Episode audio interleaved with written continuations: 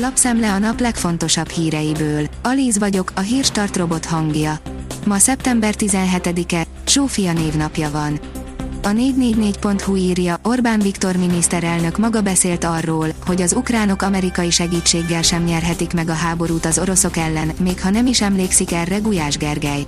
A kormányinfón a háborúval kapcsolatos kérdésünkre Gulyás azt mondta, nem emlékszik, hogy valaha jóslatokba bocsátkoztak volna. A 24.hu írja, vége a rendkívüli kormányinfónak. De ahogy Gulyás Gergely a sajtótájékoztató elején bejelentette, a kormány egész nap ülésezik, a döntésekről pedig folyamatosan tájékoztatnak a következő napokban. Meg lesz a bőjtje az esztelen átállásnak, figyelmeztet a BMW vezér. Nem csak az akkumulátoros elektromos technológiákra kellene hagyatkozni az autóipari átállásban a BMW vezérigazgatója szerint, áll a Forbes cikkében. Már a Donetsz medencében is előre tört az ukrán hadsereg térképen a háború. Az ukrán hadsereg mostanra több mint 6000 négyzetkilométert foglalt vissza Kelet-Ukrajnában. Izium újra ukrán kézre került, és lassan Harkov megye teljes területét visszaszerzi az ukrán haderő. Jelenleg az Oszkol folyó mentén húzódik a frontvonal, írja a növekedés. Újabb korlátozást vezet be a MOL. A kért üzemanyag mennyiségnek csak a negyedét kapják meg azok a benzinkutak, amelyek idén kötöttek nagykereskedelmi szerződést a mollal közölte az olajtársaság, áll a Hír TV cikkében. A napi.hu oldalon olvasható, hogy az oroszoknak nem tetszik, hogy Scholz meghúzta a ravaszt. Az orosz Rosneft olajipari vállalatnak nagyon nem tetszik, hogy Németországban a Gazpromhoz hasonló sorsra jutottak. Az ottani leányvállalatuk és érdekeltségeik pénteken bejelentett állami kisajátítását illegálisnak és törvénytelennek tartják, és jogi lépésekkel fenyegetőznek. Palkovics László szerint az általa kirugott meteorológusnak helye lenne az új szervezetben. Megtudhattuk azt is, ha béke lesz Ukrajnában, akkor lehet 20 fok az állami intézményekben, írja a népszava. Az RTL.hu szerint van, ahonnan havi egy hívás érkezik, mégis kötelező fenntartani a telefonfülkéket.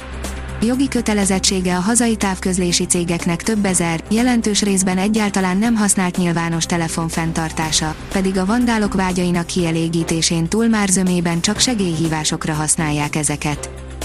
Biden figyelmeztette Putyint, nem merjen atomfegyvert bevetni Ukrajnában. Az amerikai elnök arról beszélt, egészen másféle helyzettel néz szembe az orosz elnök, ha esetleg taktikai nukleáris fegyvert vetne be az ukrajnai háborúban, és ezzel megváltoztatná a történelem menetét, nem jó irányba, írja a 168.hu.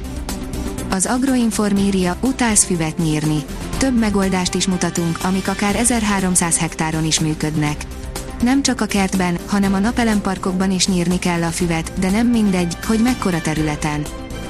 Harmadik Károly és Vilmos herceg köszöntötte a második Erzsébet ravatalához sorban állókat. Azok a szerencsések, akik a Lembet hídnál álltak sorba második Erzsébet ravatalához a királlyal, harmadik Károlyjal is kezet foghattak, írja a magyar hírlap. Brutalitás és arcátlanság, nem kellett vár a piroshoz, írja a magyar nemzet. A Manchester City már a kiállítás előtt eldöntötte a három pont sorsát. Visszatéríti a szurkolók pénzét a Lazio. A labdarúgó Európa Ligában szereplő Lazio visszatéríti helyszínen szurkoló híveinek azt a pénzt, amelyet a Dán Midtjyllanddal játszott idegenbeli mérkőzés belépőjéért fizettek.